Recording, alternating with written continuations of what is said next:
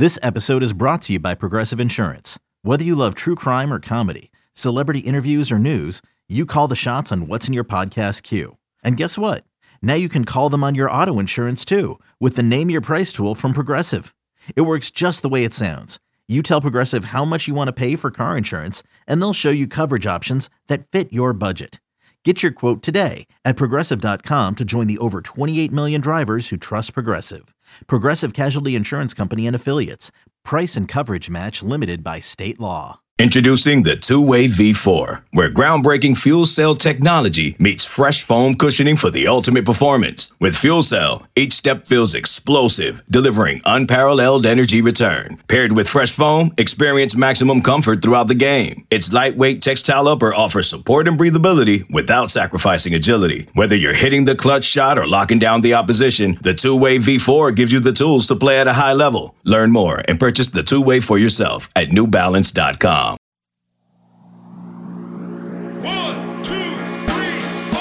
Good morning and welcome into the 24 7 Sports Football Recruiting Podcast. I'm National Recruiting Analyst Cooper Petagna alongside 24 7 Sports Director of Scouting Andrew Ivins. And we are back in the saddle this week after week zero of college football. Full week of college football games coming this weekend.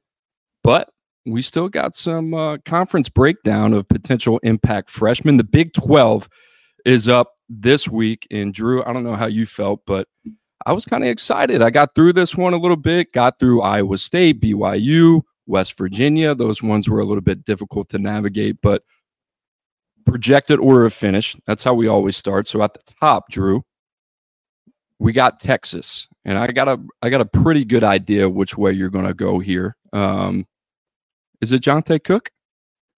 It is Coop. How you doing, bud? Good to good to be back in the saddle, man. I hope you enjoyed week zero and and all that stuff. Yeah, Texas. Um, I did go with John Johntay Cook here as my potential impact freshman for the Longhorns. Um, easy one for me, right? Especially after that that spring game, and then you read into what Steve Sarkisian has said about Johntay Cook, and I think he's a guy. It's going to be, you know, difficult to get some snaps in that rotation, but I think he can, as the season progresses, get on the field and be a chunk play machine for them. So that's who I went with. I'm interested to see where you went because there's a few other blue chip guys that look like they're going to have a chance to be on the field maybe as early as this weekend for the Longhorns.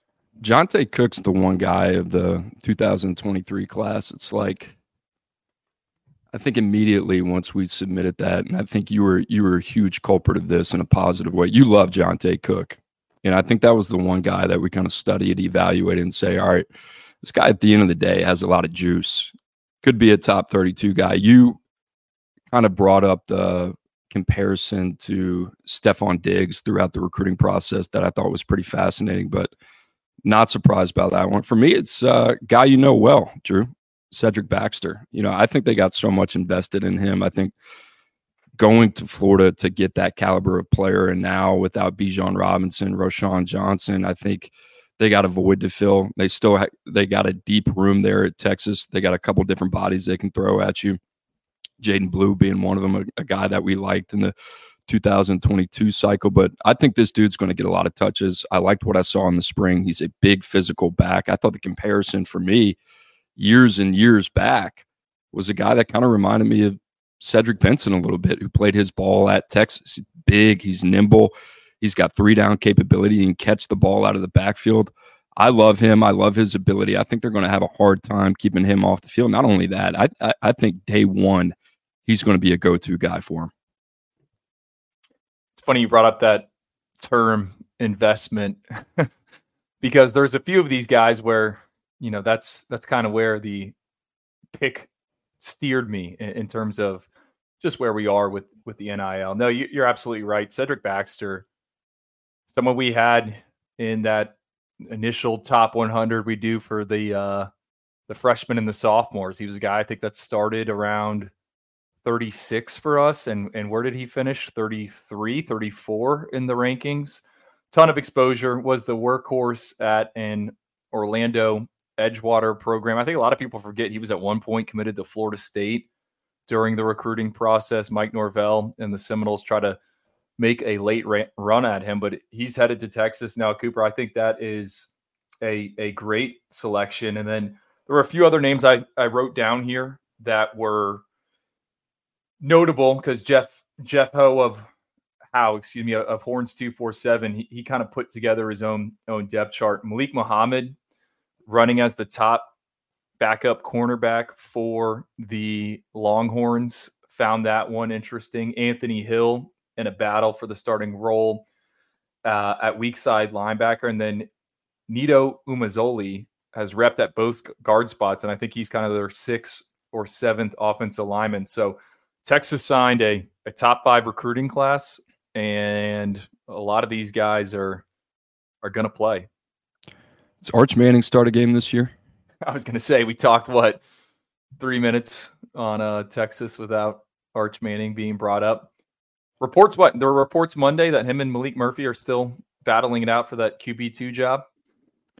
Yeah, that doesn't shock me. I mean, I think Maalik Murphy's got the shock and awe of the frame and the strong arm, and you know we've seen the pictures out of the Texas quarterback room. I mean, he looks like a physical specimen. Um, everything we've heard about Arch Manning in terms of his progress from spring to fall has been that the arrow is pointing up and the game is starting to slow down. I just wonder, even if it's circumstantial, if if there were something to happen to Quinn Ewers, I wonder who gets the nod there, and I wonder how much PT a Manning or a Murphy gets early. You know, that's a question for another time. But you know, Drew, we got the schedule here of of Texas and the rest of the Big 12. They open up with Rice on Saturday at 3:30 on Fox.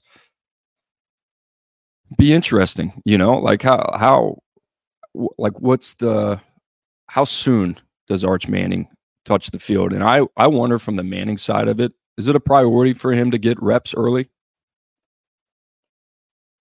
Or do you try to preserve the red shirt? Well, I think that I think the red shirt stays in stays intact with Unless I don't think Arch is going to play more than four games, right? Right. So, no, that'd be interesting. Texas rolling. I mean, what what is it? Last three years they've been in the top ten. Last two years they've been in the top five on the recruiting trail. So they're getting it done. Drew, this was kind of I don't know. I think one of the easier ones, right? Could have gone in a lot of different directions there. I'm glad Kansas, you picked back, sir. I'm glad. yeah. Did. For graphic purposes, Kansas State. Last thing, go ahead. Oh, I was going to say. I mean, we could look we could look dumb, and Anthony Hill could be the having Harold Perkins type impact as well. I mean, we I wouldn't rule him, you know, making a splash early on either. Kansas State, Drew. I remember something you said. I think it was signing day in December, maybe February. I remember you liking this Joe Jackson kid from Florida, the running back. And the more you kind of look into them, and I remember Avery Johnson was kind of the bell of the ball that we talked about. And we talked about this kind of future marriage in the backfield together. And Joe Jackson was a guy that you were excited about. You kind of wanted to stamp your name on. I think I kind of jumped in front of you in line here. I'm guessing I did. But Joe Jackson was a guy that I went with from Davenport, Florida, number 26 running back in the land. Drew, you had a high three star grade on this kid. You turn him on, football player, and a guy that kind of fits Kansas State and what they want to do there reading into it a little bit. He's already turned some heads. I think he's going to get some run early. That's awesome to hear because I, in my research, I didn't I didn't see his name come up. And Joe Jackson is a guy from Polk County, Florida, uh, Ridge Community School that normally doesn't have a ton of Power Five FBS talent. Um, but that region, I mean, I think this past draft, you're talking about five, six guys on day three that went to all different corners of the country. I mean, football players come from there. It is an under recruited area. Just when I, you know, I chop it up with some of the assistants that work the Sunshine State, they say you need an entire day to get through Polk County. So glad you put him on there. And he actually, I think, missed some time as a senior with a knee injury. So glad he's back to 100%. Um, I got some interesting nuggets here uh, on Kansas State. And I feel like as we've done this exercise, it's been interesting to see how different coaches kind of handle and build their rosters. And Chris Klieman, since he has been at Kansas State, he's only had four freshmen on the season opening two deep. One of them was Deuce Vaughn, who is obviously now with the Dallas Cowboys. Almost took him in my fantasy draft last night, and I think the 16th round, but uh, went another direction. However, this year, Klieman said he thinks eight or 10 true freshmen could end up playing. So it, it, it's primarily been a red shirt operation, just like with Wake Forest when we talked about them in the ACC. So the guy I picked is on the two deep. Another kid from Florida, J.C. Brown, wide receiver. He is from Choctawhatchee up in the panhandle, three phase player as a senior, also played basketball and base and baseball, listed as a backup slot receiver. I thought this kid was going to be a defensive back at the next level. Picked off 10 passes, broke up seven more as a senior. Also got, got it done on the offensive side of the ball, 925 yards receiving, 12 touchdowns. I'm not going to lie, Cooper. When I when his name came up with Kansas State, I, I was a bit surprised. Um, but then you start looking, and he checks off boxes. Boxes. Uh, mom played basketball at, at Florida State, um, and they seem to think he's going to be kind of their slot receiver of the future. Kansas State is one of those programs you just got to pay attention to. It's like what they bring in versus what comes out on the other side sometimes doesn't make sense. You see a lot of these guys get developed, they go through the Kansas State program, they have long careers on Sundays. They've done it. They've done a good job there. Drew Avery Johnson was a guy that you and I both loved. I was going to bring him up. All right. What what's your take on him this year? Well, I was going to ask, do you think he do you think he gets in the field? It seems like he is still challenging for the backup quarterback role. Um, I mean, it's Will Howard's is the clear cut starter. Just wondering because I think Avery Johnson could be athletic enough for a package or two if you wanted to go that route. We're talking about a kid that was on my freaks list for the 2023 cycle. I mean, he runs in the open floor and jams it down. Now, saw him at the Under Armour All America game. Didn't think it was the best of weeks for him, uh, but he still kind of kind of held his own. I think in the actual game, you know, he he created a little bit with his legs. So I, I thought it was notable that he was still just kind of in the conversation to be the number two. I think you'll see some wrinkles with him, right? He's a dynamic athlete. So much of what he brings to the table is with his legs. I think our biggest question mark with him ultimately was the arm. How consistent of a passer can he be from the pocket? I think he improved that from his junior to his senior season. I mean, he's dynamic, Drew. You talk so much about what he is on the hard court. He's got a awesome story uh, from when he was younger and, and some of the adversities that he overcame. I think it's a dude you got to get on the field early, right? Talked about being invested in uh, CJ Baxter in Texas, Kansas State, Little Apple. They're invested in, in uh, Avery Johnson as well. So I think that probably best serves their interest to get him on the field early. Drew, next one, Oklahoma. Uh, exceptional class, a lot of talent, both sides of the ball. You could go a lot of different ways here. You got the T box. If you had told me this in the first week of January, that six months later, I'd be saying Josiah Wagner is my potential impact true freshman for the Sooners. I would have probably called you crazy. Um, but reading I would have called you crazy too. reading our guys at, at Sooners Illustrated, Colin Kennedy and his team. I mean, they have flagged him as a fall camp stock riser. Sounds like he's fighting for a potential starting role at one of the cornerback positions.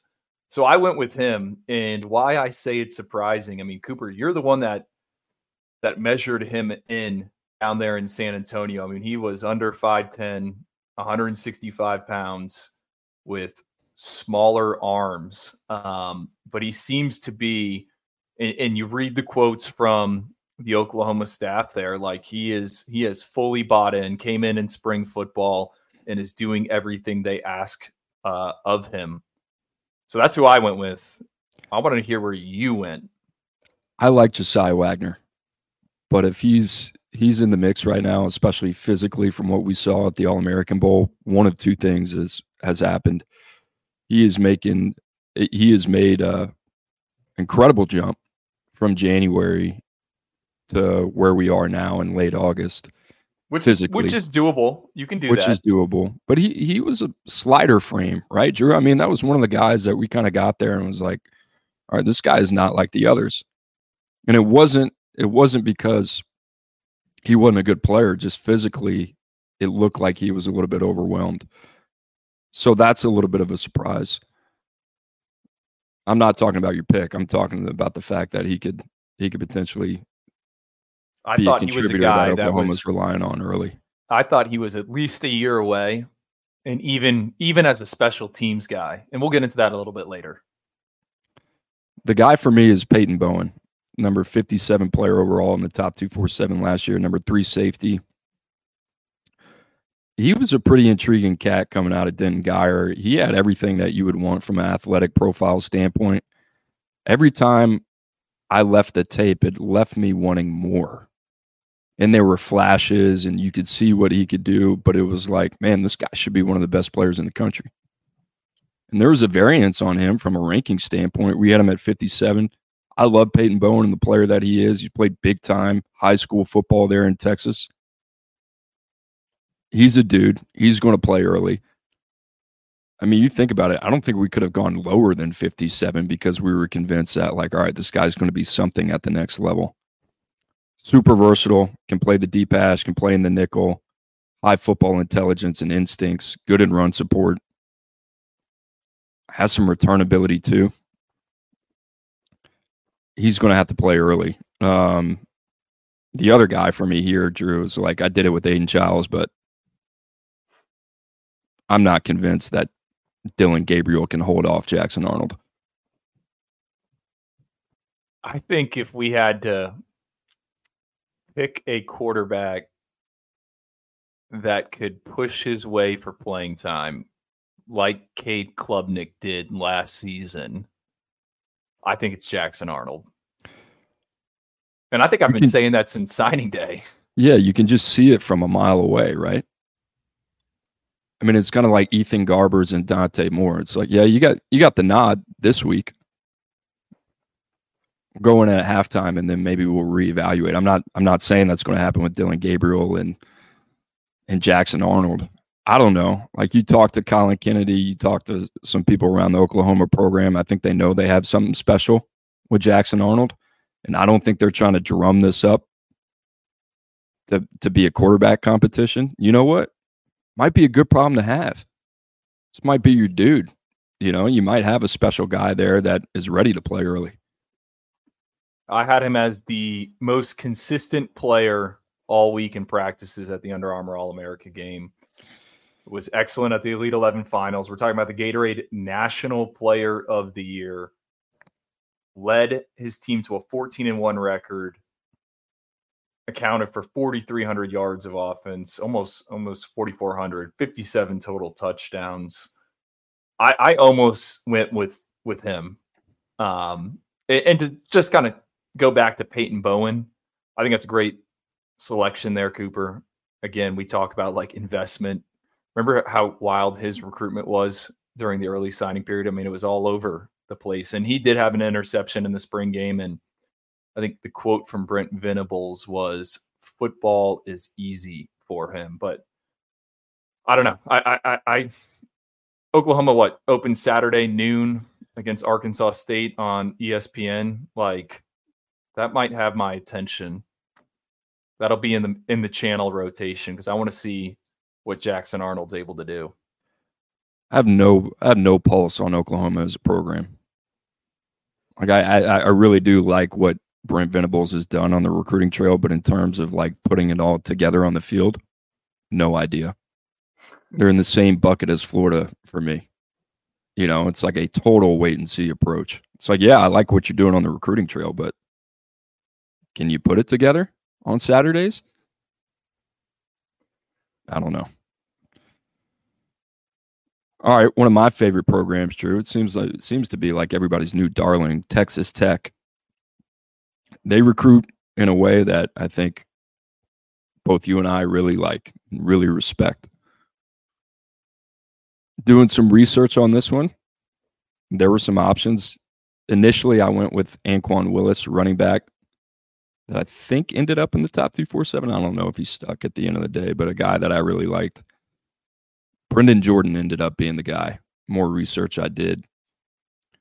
Backup, nickel, backing up CJ Baskerville.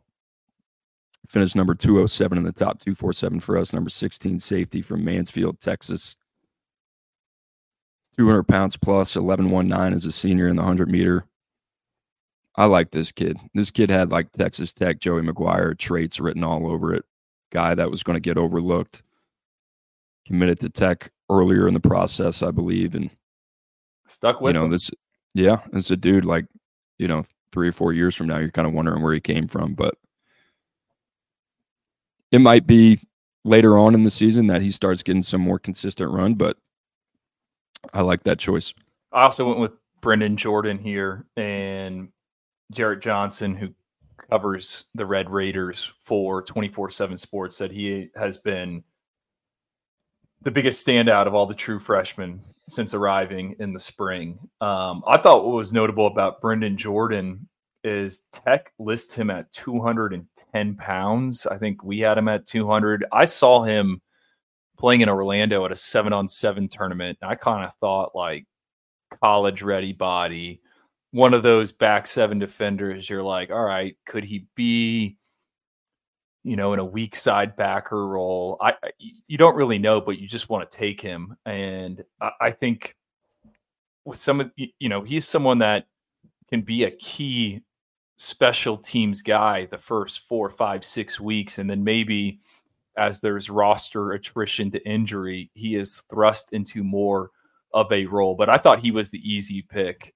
uh, for Texas Tech, and I, I was kind of surprised. I mean, Texas Tech is is heavy on the veterans, and I thought what was interesting listening to Jim Nagy. He was on Moving the Sticks podcast with Daniel Jeremiah and Bucky Brooks. He said NFL scouts are making Texas Tech a must stop, and they absolutely love what Joey McGuire has done in terms of building that roster, transforming that roster, and then giving the NFL player personnel access to it. And you know, when we were at the scouting symposium two years ago, that was a big talking point in terms of schools allowing the NFL guys to do their job, and that was once again hashed out here a few weeks ago. But it seems like a lot of people are fans of what Joey McGuire is doing. I mean, it's pretty easy to see, right? I mean, we talked about Texas Tech on this show. We talked about the autonomy that Joey McGuire gives his player personnel department. So, for the scouting community to have an affinity for what the player personnel department is doing at the collegiate level, not a shock. You know, about- height, weight, speed, philosophy. Like, it's really simple. It's not that hard. It's really not that hard when you boil it down to it. And there's so much overthinking that goes into this evaluation process. And here's Texas Tech breaking it down to its most simplistic form. And it shows you like the return on investment in terms of player development, the return on investment in terms of the interest that the NFL scouting circles have in their program. All because nugget. they believe in bigger, faster, stronger. One more nugget. And I don't know if this came from the personnel conference, but even what Texas Tech is doing in the transfer portal, Steve Linton, who I believe is going to take over that that that edge rushing role for them, was a guy that they pulled from Syracuse. So they had identified he was in a kind of working on the inside, even though he was undersized. I mean, he had the length, but he wasn't strong enough to anchor now they recruit him out of the portal, going to start him at that edge position, and there's already NFL draft buzz. So just kind of another layer of that whole philosophy of what they are doing there in Lubbock. I mean, it is it is 3D chess. It's like, hey, this guy doesn't fit what that team's doing, but he's going to fit what we're doing. Texas Tech opens up at Wyoming on Saturday, 7:30 on CBS. Mothership. Tell you what, man. Yeah, these non-conference games are what, a, what a crazy out of control. We have week three, Alabama at South Florida. Are you going to that game? It's been discussed. I got a, a, a good friend that is a USF supporter. Like who agreed to that? anyway, all right, TCU. I'm betting, I am betting that you and I had the same same choice here. I don't think so. So okay, honor is yours because I know you know where I'm going. Cordale Russell, my guy. I mean, we're attached at the hip. We're all attached at the hip at this point. Number 65 in the top 247. Might as well strap the rocket onto him last year in the in the postseason All Star games. Number 12 receiver, track and field background, basketball background, freak on the hardwood, a fighter, freak in the 50 50 pass catching ability. Talk about a scrappy dude. I mean, we we heard once he stepped foot on campus immediately about this guy.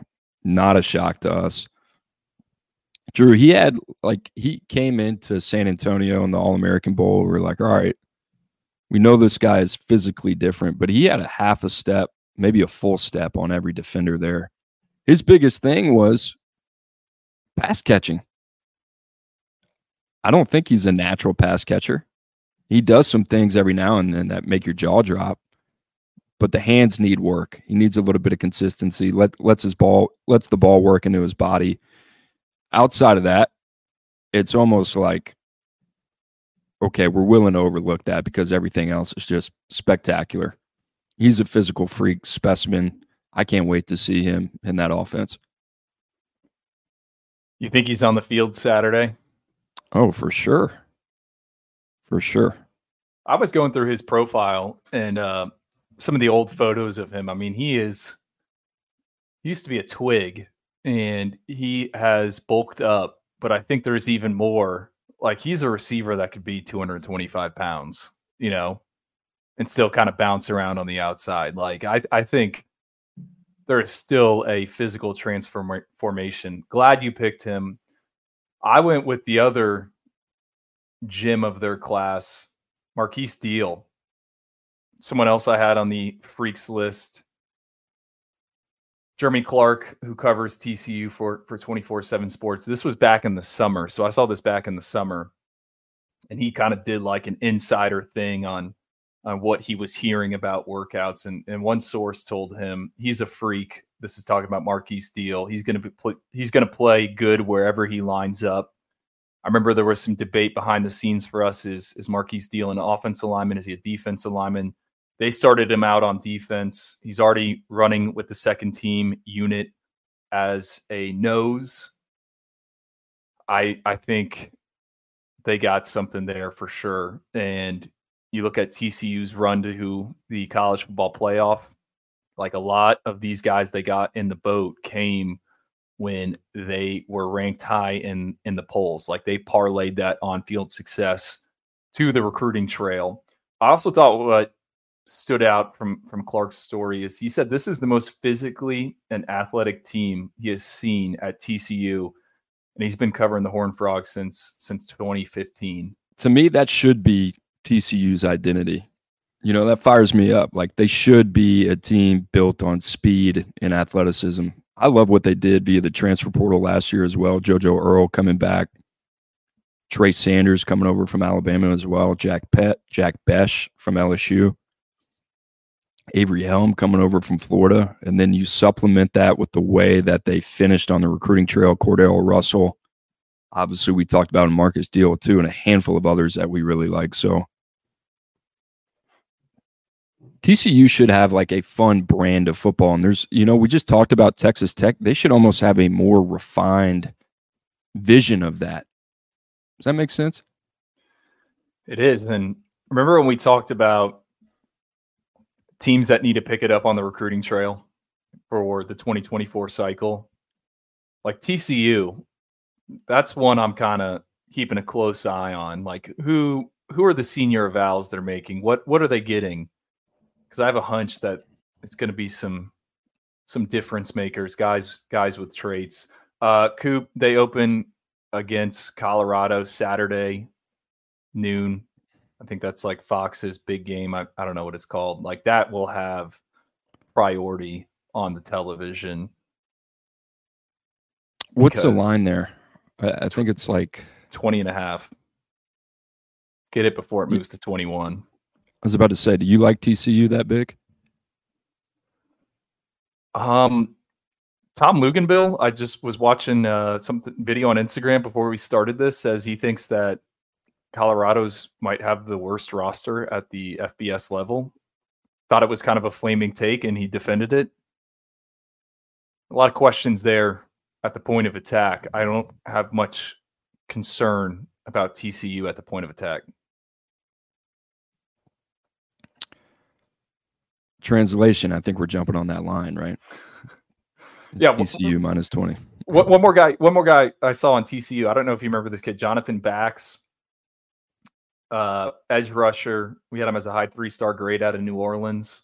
They flipped him from Southern Miss. He's also probably going to play based on what Jeremy Clark had written. I mean, TCU, like, I also just kind of love the range where they recruit going into New Orleans. Like, that makes a ton of sense to me. I hate to even bring in Southern Miss into this conversation because I love so much of what Southern Miss does. You know, I have Alabama, Mississippi, Tennessee. Those are my three states in my region, and a lot of overlap with Southern Miss and their recruiting footprint. And the one guy you mentioned is from Louisiana and, and New Orleans, but there's like those G5 teams that you really respect, right? Tulane being one of them, Southern Miss being another one. South Alabama does a phenomenal job as well. I mean, if I was one of those programs in the Power Five, maybe a second tier one, those would be. I hate that even, I'm even saying that, so I'm I'm going to stop talking.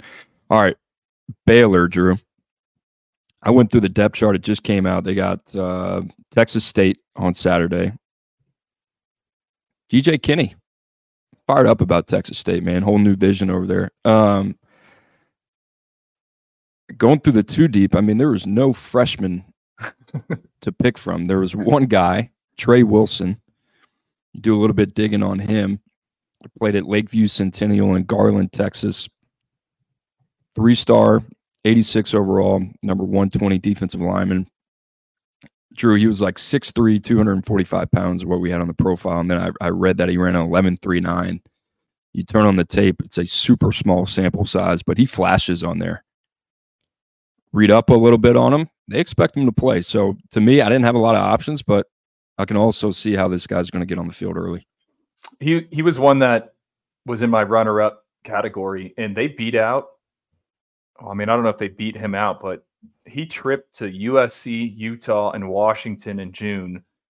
And then our boys at TCU got him in the weekend before signing day but but Baylor held on. Um, but he's a name that that kept coming up. Kind of hard to find information on Baylor football. I'm I'm not going to be frank on that on that department. Guy I got, Bryson Washington. Um, Bears lost a running back during camp.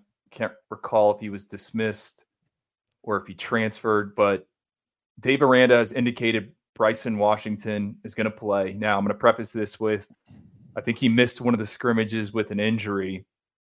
You start digging into him, helped Franklin win back to back state titles there in Texas, was a semifinalist for Mr. Texas Football Award in 2022. And then go really far back, our guy Hudson Standish there in the Lone Star State, he highlighted this is back in April of 2022, Bryson Washington as a potential draft day gym. Um, if you quoting Hudson here, if you followed my work, you, you know how highly I think of Washington, including campaigning for Texas to offer him all last summer and fall before he even picked up a single Division One offer. So wanted to give Hudson a, a shout out there. Sounds like Bryson Washington is going to be in the rotation at, at running back, and that's kind of been the theme as we've done these impact potential freshmen. You know, easy easier for running backs to get on the field.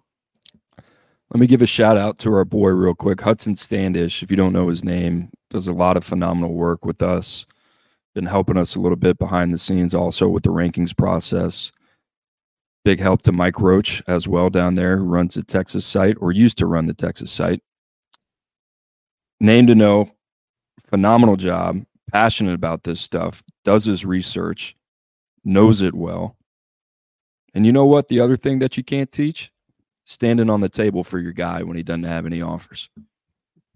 It's easy to come out there and say, oh, this guy picked up this offer. I, I was the one that said this. Yeah, whatever. Good for you, Hudson. All right, Drew. Oklahoma State did some research, stayed within the 24 7 sports network here, and it's like a lot of transfers. Where do you go? Is it a too deep guy? The guy that I went with, Sesi Vailahi. Boom, you nailed it. I had to watch an Oklahoma State podcast on a YouTube to make sure I had that name correct. Is that how you say it? Yeah. Vailahi. Sesi Vailahi. You know what they call me? What they call me when I worked at Washington? Cooper Patagnamalu. It's my Polynesian name. Oklahoma State. Yeah, look, you do a little research on this guy. Two way snaps. I like a 492 in his 40 in 2022. Maybe that's a red flag a little bit, but I mean, you watch this guy play, the play speed kind of jumps off the tape. Three star, kind of buried in our rankings. Buried. N- not a ton of depth at the running back position. Oklahoma State, they're a program that likes to go by committee. I can see this dude carving out a role. I'm not I'm I'm not going to flirt with disaster here and try to say his name again. I also went with Sesi. Um, Gundy seems to not be about playing the freshman because he was asked about Zane Flores, Elite 11 finalist quarterback, who I think has turned some heads in the preseason. And it, it was a four man quarterback battle. I think it's a three, a three, three remain heading into this weekend. And he just flat out said that, like, yeah, other people play freshman quarterbacks. We don't doesn't work for us. And I know I'm paraphrasing there. Uh, I thought Zane would be kind of an obvious one, but Sesi seems to be the guy, and he's on the two deep. They have just four scholarship running backs, and yeah, you dig into the profile. He seems to just be kind of a late, late riser. Am I wrong? In Salt Lake City, had more receiving yards than he did rushing yards as a senior. BYU made a late push. Oklahoma State made, Oklahoma State made a late push as well. And Cooper, I think out of every conference we have done, this is the only guy that's signed in the second signing window. Like he signed in February, committed in in January. So he was a late find, and I think he will, at bare minimum, be a special teamer for them. I did not expect the both of us to to have this one. We're going to take a quick break. You're listening to the 24 7 Sports Football Recruiting Podcast. Okay, picture this. It's Friday afternoon when a thought hits you. I can spend another weekend doing the same old whatever, or I can hop into my all new Hyundai Santa Fe and hit the road. With available HTRAC, all wheel drive, and three row seating, my whole family can head deep into the wild. Conquer the weekend in the all new Hyundai Santa Fe. Visit HyundaiUSA.com or call 562 for more details. Hyundai, there's joy in every journey. When you need mealtime inspiration, it's worth shopping Kroger, where you'll find over 30,000 mouthwatering choices that excite your inner foodie. And no matter what tasty choice you make, you'll enjoy our everyday low prices, plus extra ways to save, like digital coupons worth over $600 each week. You can also save up to $1 off per gallon at the pump with fuel points. More savings and more inspiring flavors make shopping Kroger worth it every time. Kroger, fresh for everyone. Fuel restrictions apply. Guys, you are listening to the 24 7 Sports Football Recruiting Podcast with Cooper Petagna, and Andrew Ivins. Make sure to leave a rating and a review. And if you want to ask a question for our mailbag episode, which returns tomorrow, leave a review. That is the place to do it. So if you have a question, make sure to get them in there. Also, you can reply on Twitter. Our producer, Lance Glenn, will put out a tweet at some point today. You can reply there to ask a question as well. All right, Drew, Central Florida, a program that you are familiar with um, and a team that probably had one of their more intriguing recruiting classes in a long time last year in 2023. You know my guy. I'm sticking with him. John Walker. Uh, have been a fan of his for quite some time. Uh, finished in the top 100 for us last year in the top 247. Ohio State, Florida, a handful of handful of others came after him. He stays home, going to play his ball in Orlando. I think he's ready to play, Drew, from a physical frame standpoint, lead hands, built to play the run, can give you some pass rushing upside as well.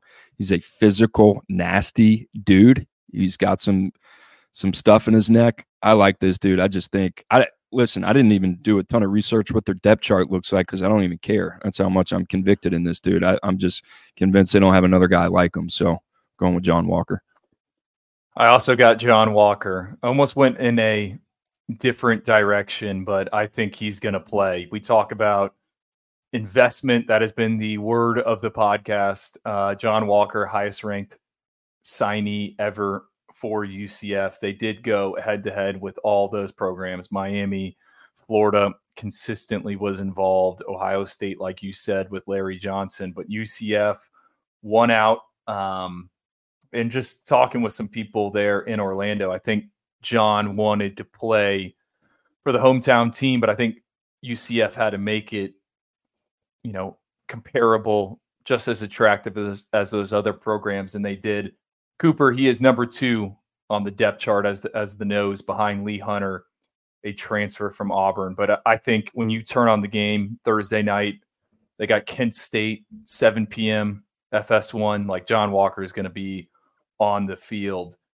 When I dug into this too deep, man, it, it it's a fun it's a fun roster. Um, I didn't realize how senior heavy it was. I mean, they are four guys deep at running back absolutely loaded, in my opinion, in the secondary, or they have the pieces to be really, really good in the secondary. Um, so I got my eye on UCF. Two other names came up, and this is kind of um, just talking with some some people that cover the program. Stephen Lloyd, who covers UCF for 24 7 Sports, highlighted Braden Marshall as a as a guy that could be a nickel corner for them. He was a big win for UCF as well. I mean, they initially beat out North Carolina and Wisconsin. Auburn and Hugh Freeze came in late, right before that early signing period, ends up sticking with the Knights. Seems like he could be a guy in the secondary. And UCF, I think their base defense is five defenders. Like they they they play a lot of DBs just being in, well, moving into the Big 12. And the the other one, Randy Pittman, number two on on the depth chart at tight end, undersized H back talent. I know Gabe Brooks was a big fan of of his tape. Just a just a natural kind of pass catcher, and he is not the longest of guys, but someone that makes it work with his body control. So John Walker, the easy one, but sounds like some other freshmen could play for the Knights. Drew, what's like the? I mean, this is a vague question, but you're in Florida. You're familiar with that program. Like, what what's the level of excitement now with UCF and the Big Twelve and the inaugural season getting ready to kick off here? Is, is do you feel like there's a higher level of interest in that program? I think so. I mean, I got some good friends that went to UCF, and they seem to be as excited as ever. Now, I don't think they are the biggest John Rhys Plumlee fans, but they know Gus wants to run the football. I just think it could be a difficult year for UCF, man. They have one of the most brutal schedules out there. They travel to Boise State, they go to Kansas twice. They play at in Manhattan, in Lawrence, then they're at Oklahoma, at Texas Tech at the end of the season. I mean, that is a lot of mileage. It's almost like a pro schedule of sorts. Get used to it.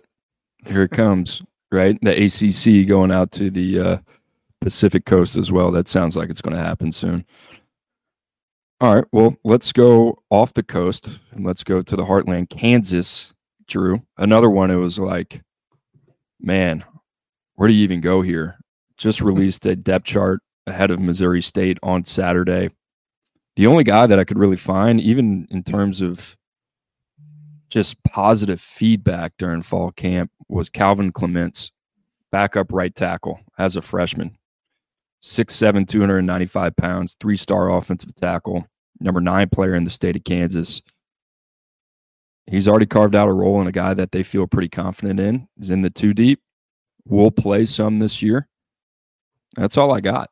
I didn't. I mean, honestly, outside of that, I just could not want a lot of information. Back to the program builders, right?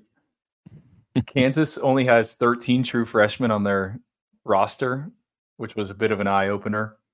Only three of those guys in the two deep they posted this week. I went with Keaton Kubecka, our number 241 wide receiver. And I think he might have been the lowest ranked of the wide receiver signees that they brought in. But reading what Lance Leipold has said, he went right to special teams. And I think a lot of times when fans see schools kind of assemble recruiting classes, they forget about how important special teams are. Like you need some of those kind of core individuals. Keaton seems to be someone that is going to be just that. And I think he's also going to get some run at wide receiver, but he's going to make an impact early on in the third aspect of of the game. And reading in, into Keaton, went to Austin Westlake High School, caught 53 passes for 828 yards, 10 touchdowns as a senior. How about Austin Westlake, though?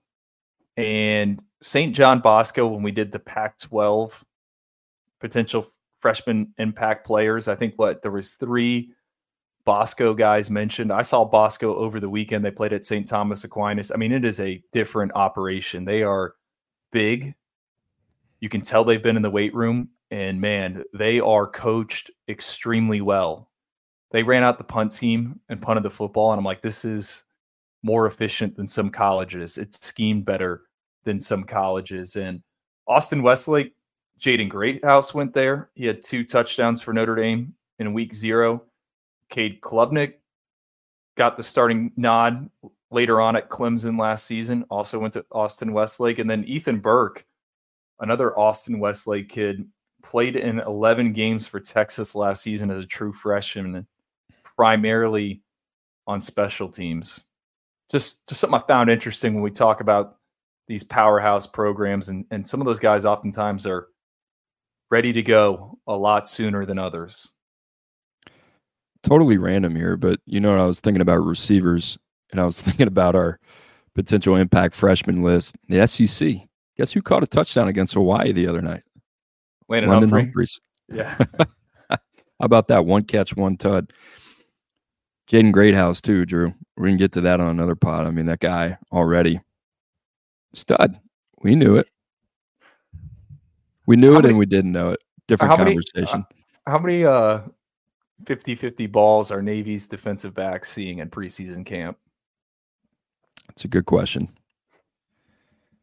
It's a good question. He can ball though, man. There's there's no there's no question about that. The other conversation comes down the line. All right, five programs left, Drew. We're gonna go hurry up offense. Try to get it done in the next 10 to 12 minutes ish. Iowa State. I talked to some people around the Iowa State program, and it's like it's the year of the freshman. They're going to play a lot of young guys. Yeah, because they weren't on campus already. Jack Sadowski, linebacker from Illinois, is a dude that they like a lot. You turn on the tape and you're like, all right, this traditional throwback inside linebacker, Iowa State written all over him. Football instincts kind of jump off the tape. I don't know about the physical attributes. Good player, going to play a lot. Drew, I don't want to take your pick, but the other guy, they're excited about the quarterback, four star JJ Kohl. Wow. Did I do it? No, that's not my pick. Yeah. Now I'm well, not feeling. They said he's going to play. I'm not feeling good about my pick. Actually, I am. I'm confident in my pick. Abu Sama, number 27 running back. Cyclones depth chart, two deep, whatever you want to call it. Man, it is a thing of beauty. Four different oars at the running back position. Abu Sama is one of them. I'll say this Cartevious Norton, who's expected to start at running back. I was a huge fan of him coming out of high school. They plucked him out of South Georgia. It was an early season evaluation. Norton had missed all of his junior season with a knee injury. I think he ran for like 350 yards. Iowa State called a week later, took an official visit, bam, committed. I think he's going to be the guy, but I think Abu Sama is a name you need to know.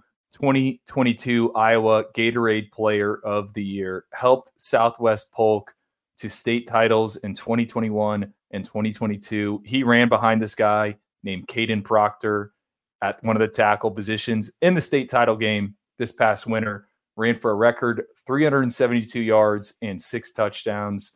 Also, the Iowa 2022 long jump champ, going 24 to 5. Gabe Brooks, I remember brought this kid up to me for a fourth star. I'm already regretting he didn't finish with a fourth star next to his name, but I think Iowa State's got to run the ball. Quarterback's not there, starting running back's not there due to do we call it a gambling scandal? I don't I don't really know what you call like investigation. Um and I am not sold on on JJ Kohl this early. Saw him at the Under Armour All American game what you look for. I just still think he's from a, a height standpoint. I think he he won the accuracy challenge that they did for the quarterbacks, but I still think he is he was a guy I would have thought two three years, not not year one. Um, and I'm kind of disappointed. Rocco Becht has not secured that starting quarterback job. So really interesting to hear JJ Kohl. They think he's going to play. Well, a lot of it could be circumstantial right? The JJ Kohl evaluation was pretty intriguing to me. I never always liked him, never loved him. Always felt like there was a market out there that really, really liked JJ Kohl. Um, we'll see. Kind of like Mike Glennon to me, you know. So Can we point out that his I know we're in hurry up mode here, but like his dad was a kicker. You don't see many like normally, if you're a kicker, you kind of stick in the special teams business. We'll see, man. He's going against the grain a little bit. Um, I like going with the running back at Iowa State. I think that makes sense uh, from what we've seen those guys playing early. I mean, you go all the way back to David Montgomery, to Breece Hall, to Jirehl Brock, right? They'll play those guys early. BYU, Drew, I went with another running back here, LJ Martin from El Paso in Texas, 2,000 yards plus over his last two seasons in high school, had 46 touchdowns in that two year span as well, was formerly committed to Stanford. BYU doesn't seem like running back depth is an issue for them, but it sounds like they're going to have a hard time keeping this guy off the field. He was a name that came up for me. I went Jackson Bowers here, our number 17 tight end last cycle. On the two deep, as tight end three. Um, BYU brings back Isaac Isaac Rex, excuse me, who I, I think can set some records this season if he has a good year. But when I think BYU, I think big bodies up front, 21 personnel, maybe even you know three tight end sets if you if you want to do it. So I I I don't know if Jackson Bowers is going to be a guy month one, month two, but maybe month three for me. But not surprising. I mean, just with guys returning from missions, like there there isn't really a role or an, a runway for a lot of freshmen to get on the field year one. Okay, Houston had a like a couple different options that I really like. Mikal Harrison Pilot, I really liked him. Jonah Wilson, I really liked him. Know some guys around that program. Parker Jenkins was the name that came up, running back there out of Texas, 10 7 in the 100 meter as a senior, 21 8 6 in the 200 meter. And he's one of those guys, Drew. I think before you even turn on the tape, you said, All right, I know he's fast, but we talk about vision, balance, patience, all those subjective intangibles that come with the running back position. I think he's got those. And out of all those talented guys I just mentioned before, Parker Jenkins was the name that it felt the Cougs were the most convicted on. Well, I, I busted out the Houston game notes. I don't have any contacts there, so couldn't phone a friend.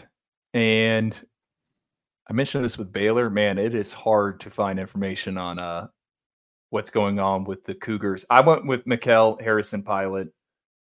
there wasn't a single freshman on their depth chart in those game notes, but he was the only freshman they had a little blurb about. Houston lost Tank Dell and KeSean Carter from last year. Those two combined for uh, basically 150 catches, 2,000 yards, and 22 touchdowns. Those guys are gone. I don't know if Mikal Harrison Pilot is ready to go right now, but he is the fourth highest ranked signee ever for the Cougars. I think he is someone that they're going to try and get his feet wet as soon as he's ready. Dana Holgorsen had some dudes at West Virginia. And I don't know if I'm just like looking up and I'm noticing all of a sudden now because they're in the Big 12, but it's like, all right, you got Jonah Wilson, Matthew Golden, Mikal Harrison Pilot. You had the Alton McCaskill ends up transferring to Colorado. It's like, dude, Houston's one of those places like real quick that I think if they get it going a little bit, they can kind of microwave it. And to me, from a skill position standpoint, they're going to be in a really good spot because of geography. Well, Tom Herman did it there. Cincinnati, Drew. You know what's interesting about this one is we're doing this in projected order of finish. What does this say to you that Cincinnati is second to last? I'm not gonna lie, I found it surprising. Is it does it say more about Cincinnati's state of their current roster or how people just feel about Scott Satterfield? I think the latter. And they lost agree. a lot. I think Fickell brought some key components, not not only from a coaching staff and support staff standpoint, but there are some players that transferred out and ended up following him at Wisconsin. I went with Barry Jackson here, number 147 wide receiver. Uh, attended Cedar Grove there outside of Atlanta. They flipped him from Nebraska.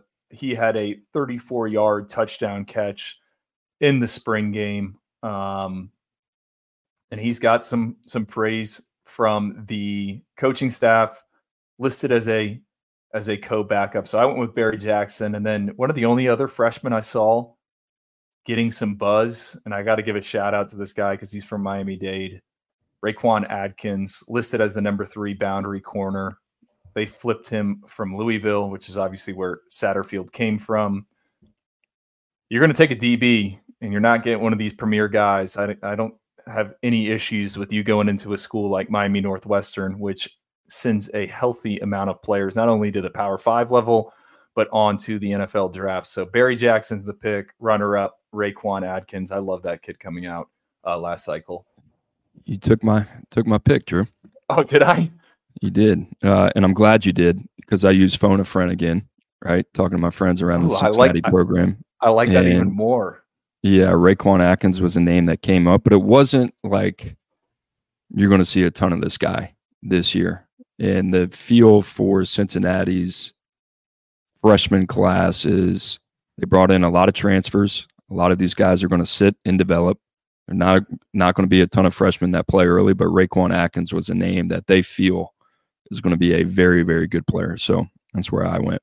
Well, when you've been covering people since you were seven years old, year round, you know, it doesn't take long to to show up and catch the eye of the coaching staff. Last one. You ready to round this one out? West Let's Virginia. I went with Rodney Gallagher. He was such a I use the words intriguing, interesting, fascinating so much. I don't even know what you would call Rodney Gallagher's evaluation, but I went back and forth on it. Basketball kid. And basketball kid averaged 19 points per game. From Pennsylvania, right? I believe. Keep talking. wrong. Need to double check that. Uh, somewhere, somewhere dynamic. Yeah, dynamic return man. Excellent with the ball in his hands.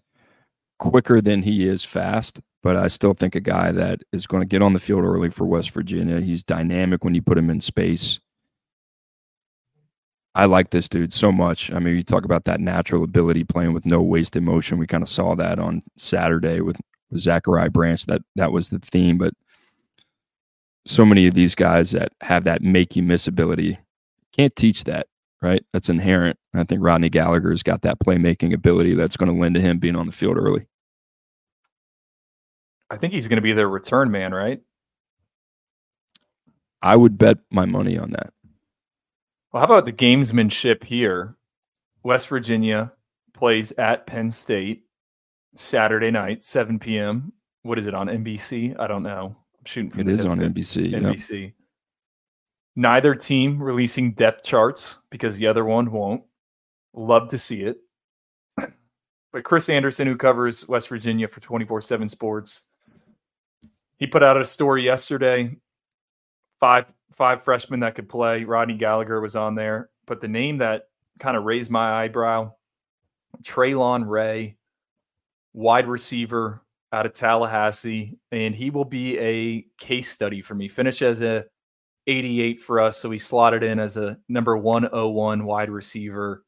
Um, and why is it a case study, Cooper? I mean, he made plays, but he was doing it in one of the lowest classifications in the Sunshine State. I mean, he made plays as a return man, wide receiver, defensive back, also a basketball player, played baseball as well, not a track kid. Just just one of those sticky evaluations. I only saw him one time on the camp and, and seven on seven circuit. And I know I've brought this up to you and some other people. It's like, you know, when you get these wide receivers, like how do you it gets difficult to stack them when they're not playing, you know, the top end competition.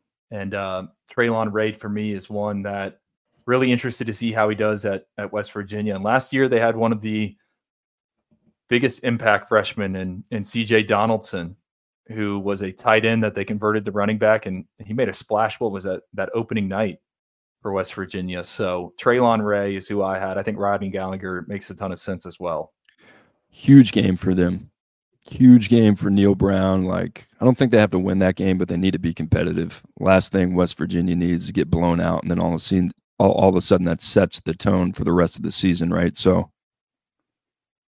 it's going to be interesting one to watch. Drew, final thoughts on the on the Big Twelve. Only one Power Five conference left for us. That would be the Big Ten. Believe we're getting to that on Thursday before Week One kicks off. Any thoughts on the Big Twelve?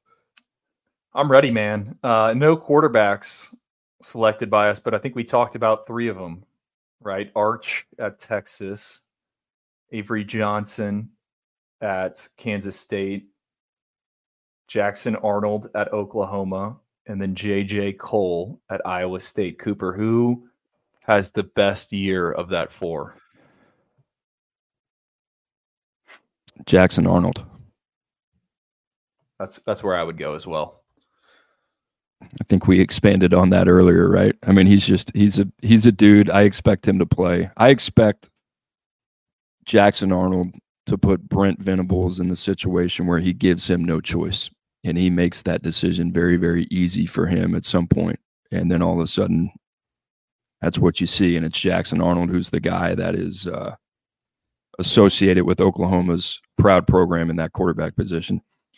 Drew, forgot to mention my prediction for the FedEx Cup was Viktor Hovland. Hope, hopefully, you made some money. He won, and uh, I did not bet, so I learned my lesson. The uh, captain's picks are also in for the Ryder Cup. I gotta be, gotta be honest. A couple surprises here, Drew. Lucas Glover off of it. How about this? Justin Thomas Hope he's a gamer, coach. Sometimes you just need locker room guys. Yeah, no doubt. No doubt. You got to do what you got to do. All right, Drew, if you don't have anything else, I'm going to I'm gonna send this thing away. Take us home.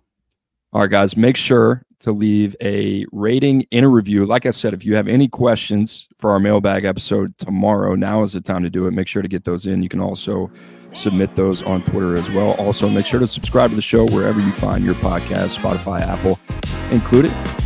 And for Andrew Ivins, producer Lance Quinn, I'm Cooper Petagna. We'll see you tomorrow.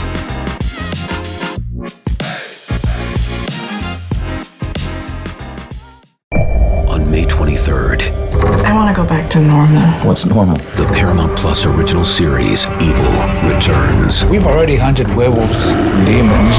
And now what? A baby antichrist?